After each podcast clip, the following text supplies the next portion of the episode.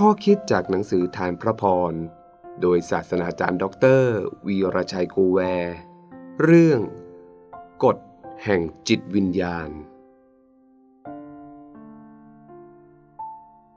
เพราะพวกเขาได้ชังความรู้ และเลือกที่จะไม่ยำเกรงองค์พระผู้เป็นเจ้า เพราะพวกเขาไม่ยอมรับคำแนะนำของเรา และไม่ใยดีต่อคำตักเตือนของเรา พวกเขา จะได้รับผลจากวิถีทางของตัวเอง และเต็มอิ่มกับผลจากแผนร้ายของตน สุภาษิต บทที่หนึ่ง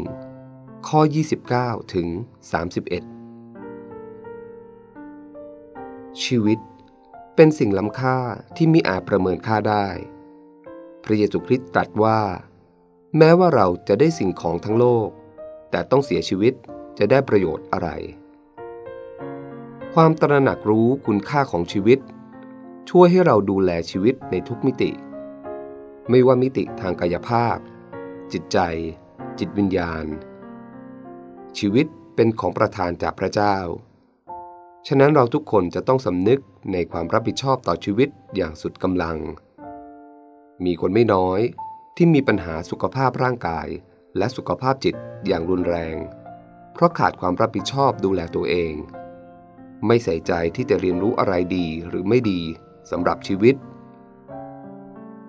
ชีวิตมนุษย์อยู่ภายใต้กฎสองมิติ มิติหนึ่งคือกฎธรรมชาติ เราต้องเรียนรู้ที่จะทำตัวให้สอดคล้องกับกฎธรรมชาติ เราเปลี่ยนกฎธรรมชาติไม่ได้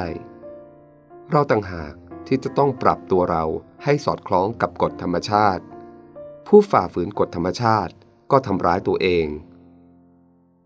กฎอีกมิติหนึ่งคือ กฎแห่งจิตวิญญาณ เป็นกฎแห่งคุณธรรม จริยธรรม และศีลธรรม ถ้าใครฝ่าฝืนก็จะต้องได้รับผลร้ายมาสู่ชีวิต ฉะนั้น ถ้าเราต้องการจะมีชีวิตที่มีสุขภาพทั้งกายและใจเข้มแข็ง เราต้องมีความรับผิดชอบที่จะเรียนรู้และปฏิบัติตาม ผู้ที่ไม่ยอมเรียนรู้หลักธรรม หลักการของชีวิต และใช้ชีวิตขัดกับทั้งกฎธรรมชาติ และกฎฝ่ายจิตวิญญาณที่พระเจ้าตั้งไว้ เขาจะต้องเก็บเกี่ยวสิ่งที่เขากระทำพวกเขาจะได้รับผลจากวิถีของตัวเอง และเต็มอิ่มกับผลจากแผนร้ายของตน พระพรของพระเจ้ามาถึงเราไม่ใช่ผ่านทางศาสนพิธีอันงดงาม แต่พระพรมาถึงทุกคนที่ดำเนินชีวิตตามหลักการธรรมชาติ และหลักการพระคิดธรรมคำพี